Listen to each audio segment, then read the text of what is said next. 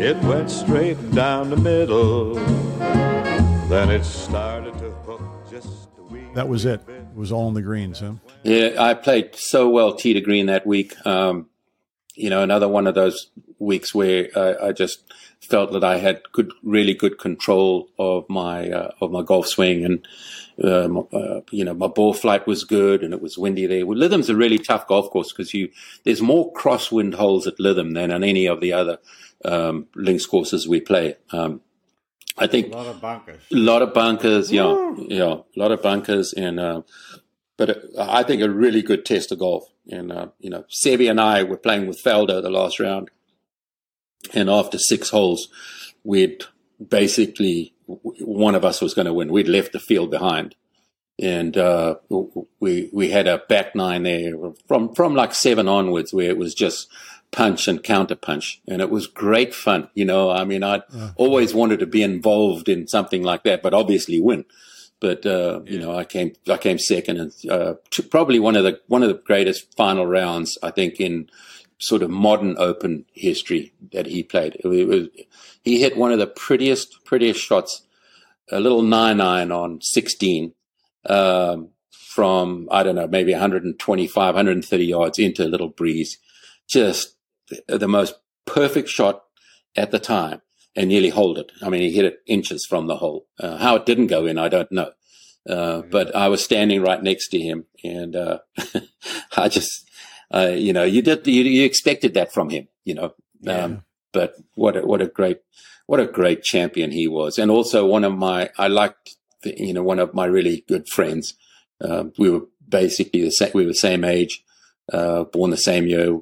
We've had different paths to winning majors, but there, that guy, he made the European tour what it is today. There's no doubt. Absolutely. He did what Arnold Palmer, I think, in the modern game, uh, did for the US tour, uh, and Jack, uh, uh, uh, but Seve, when we were playing in Europe, there would be 5,000 people on the golf course on Sunday and 4,995 were watching him. The other five were players' wives. you know, who were watching their husbands. You know. Yeah. Oh, well, he took the Ryder Cup to another level too, didn't he? Oh, yeah. such a competitive guy. I mean, uh, uh, but uh, also he just had that, you know, he had everything, Seve. You know, he had the movie star looks. He had a fantastic, this dashing, this fantastic smile. He played golf with a panache that, I mean, I mean, I always said, you know, for most of us, we can shoot 64, you know, probably about 20, 30 different ways. Uh, Seve had 1500 ways of shooting 64. you know, he did three greens in regulation and chip in eight times or, you know, I mean, the guy was amazing. He'd make 12 birdies and bogey four holes, uh, Yeah. or whatever it was, you know. I mean, the guy, uh, it was so exciting to watch, you know. He was terrifying, uh, not terrifying, but I mean, he was very hard to play match play against because the guy could, he believed he could get the ball up and down out of anything.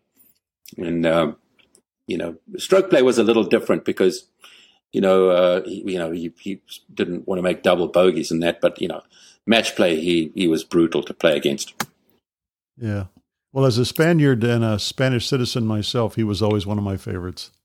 You know, and mine too. Guy. Just privileged that I got to play as much golf with him as I did. And, um, you know, he beat me at the World Match Play in, in uh, I think it was 1989. And, uh, he beat me three and two, and he was 14 under for the day and just played magnificently. And I said to him, I said, why when you play with against me, you play like this?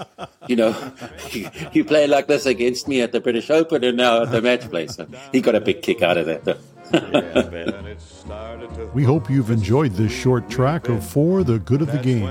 And please, wherever you listen to your podcast on Apple and Spotify, if you like what you hear, please subscribe, spread the word, and tell your friends. went straight down Until we tee it up again, for the good of the game, so long, everybody. Whack down the fairway. It went smack down the fairway. Then it started to slice just smidge off line. It headed for two, but it bounced off nine. My caddy says, long as you're still in the state, you're okay. Yes, it went straight down the middle, way.